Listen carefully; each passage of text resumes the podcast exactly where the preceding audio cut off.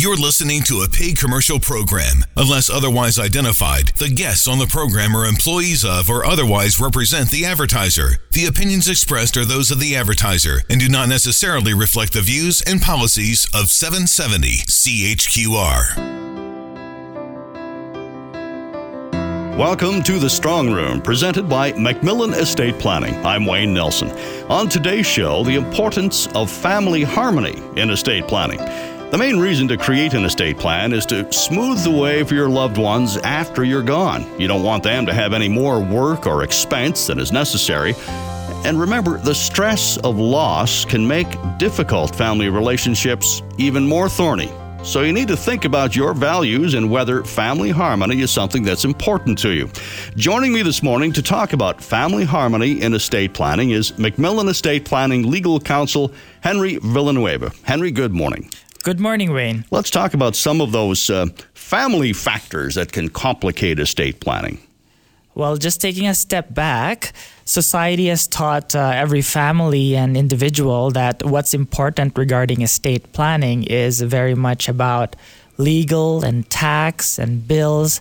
But what actually is very important for every family are the soft issues in life. And there are a lot of familial factors that complicate estate planning. And some of those are? Well, in certain instances, we come by a client and uh, they have a family situation where either a child or a beneficiary has issues. And among these issues can include some addiction problems or substance abuse. We have some families who unfortunately have children who have uh, disorders, mental or physical uh, disorders or uh, handicaps. Uh, we also have uh, some families who have marked divergence from their uh, personal wealth and resources, or maybe those who like to go shopping on more than one occasion.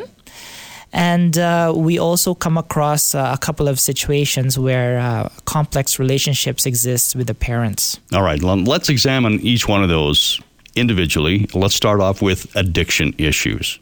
Okay, so especially nowadays with the legalization of cannabis, um, society is tending to have a different level of acceptance as far as substances. And more and more, we're hearing of um, addiction issues, and not with regard to legalized cannabis, but with other more powerful drugs. And this may be as a result of uh, uh, factors such as uh, peer groups or external influences. But unfortunately, some families have challenges with their children being more and more uh, exposed to these uh, substances. And when planning for those children, that, this is where the issues come up because you've got, I'm sure, parents would be struggling. How do I provide for that child knowing that there is an addiction issue and wondering if all of that money that is going to be left from the estate is going to last mm-hmm. because the addiction the addicted person can can blow through that so quickly whether it's uh, drugs or, or even gambling that's correct. These vices are uh, pretty much existent in society. And I'll give you a case study as one of our clients at MacMillan Estate Planning uh, approached us. And um, they had already admitted it that uh, one of their children had some issues regarding substance abuse. Now, when we're talking children here, Henry, what age group are we talking to, or does it matter? It really doesn't matter. We've had um, families come to us with their children uh, in their early 20s having these issues, while we've even had some families come to us where their children are very much grown adults in their 40s and early 50s having still the same issues. All right. And what I'll tell you happened in this uh, situation as a case study is uh, that the parents already admitted that the child had this issue of addiction. And despite all odds, they still love their children and they still want to be able to provide for their child. However, the challenge in their case was how to structure the estate plan in such a way that they protect their child, but at the same time do not encourage further addiction to happen. Sure, because all of a sudden now that child comes into money. And it certainly is a big temptation. You've got all that money, and there's that lack of responsibility. Exactly. And again, it might not only be the child, it may also be as a result of uh, an unfavorable peer group or external forces that may make the child spend on non necessities rather than providing for what's necessary for his or her health. So, how do you get around that? What's the best solution? So, we come up with uh, quite a couple of solutions for these families, and one of them is structuring mom and dad's estate such as the child will not receive such a huge lump sum amount of money that he can all of a sudden blow but instead we structured it in that the child will receive uh, a lump sum amount or annuity on a regular basis so as to make sure that at least the child's necessities are being provided for, such as food, shelter, and clothing, and that uh, an, a reasonable uh, stipend or a reasonable allowance is given for other expenses of the child based on the trustee's discretion. So essentially, what the family would have uh, structured is that a lump sum amount of money is given to the child, and that lump sum amount of money is enough to pay for the house, food, groceries, shelter, clothing, necessities. And then, upon request, the child will be allotted a certain allowance if, let's say, the child wants to take an extra course or wants to go on a certain vacation. Sure.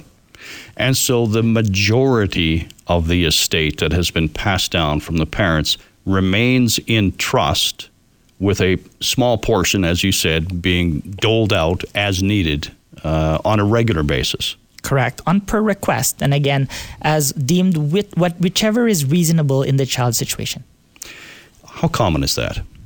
Uh, we're seeing more and more of that, unfortunately, these days.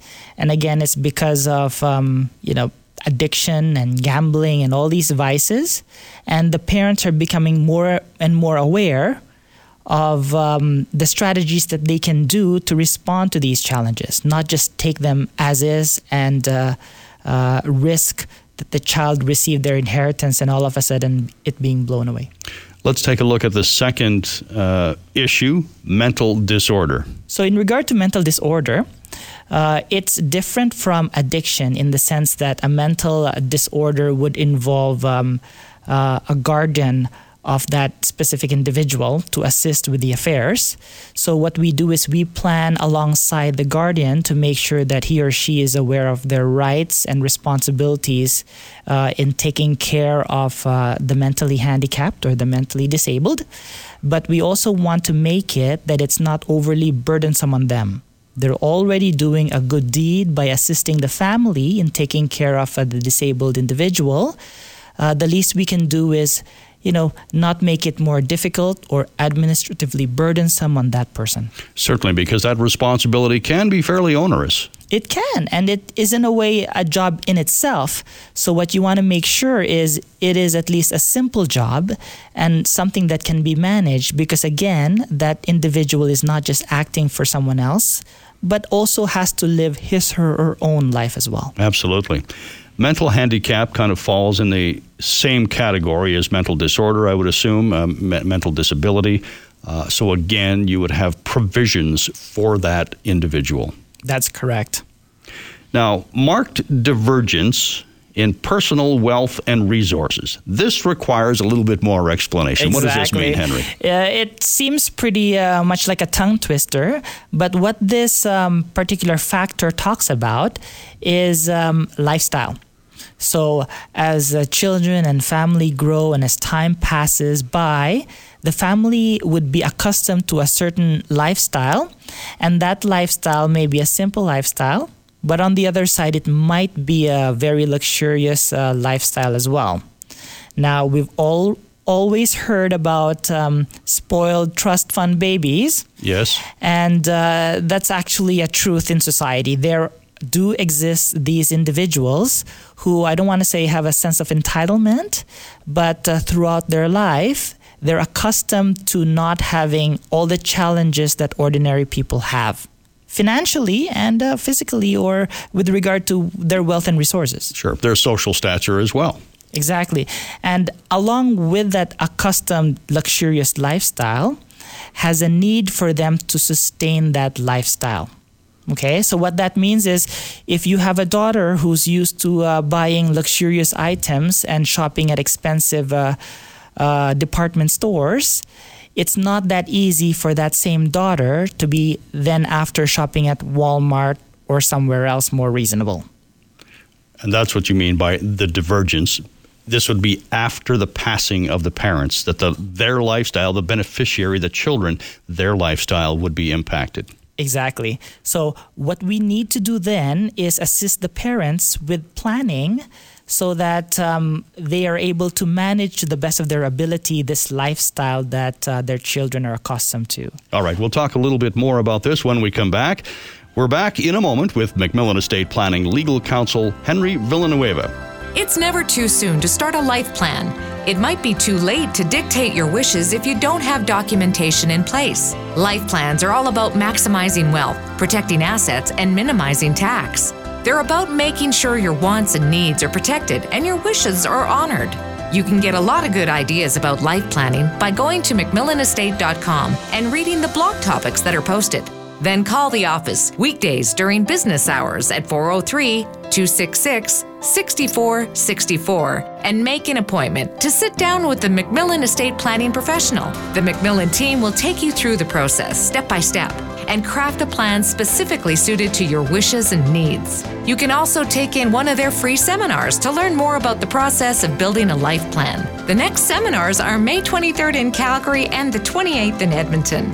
It might be the best 90 minutes you can invest in your own future and the future of those you love. You're listening to The Strong Room on 770 CHQR.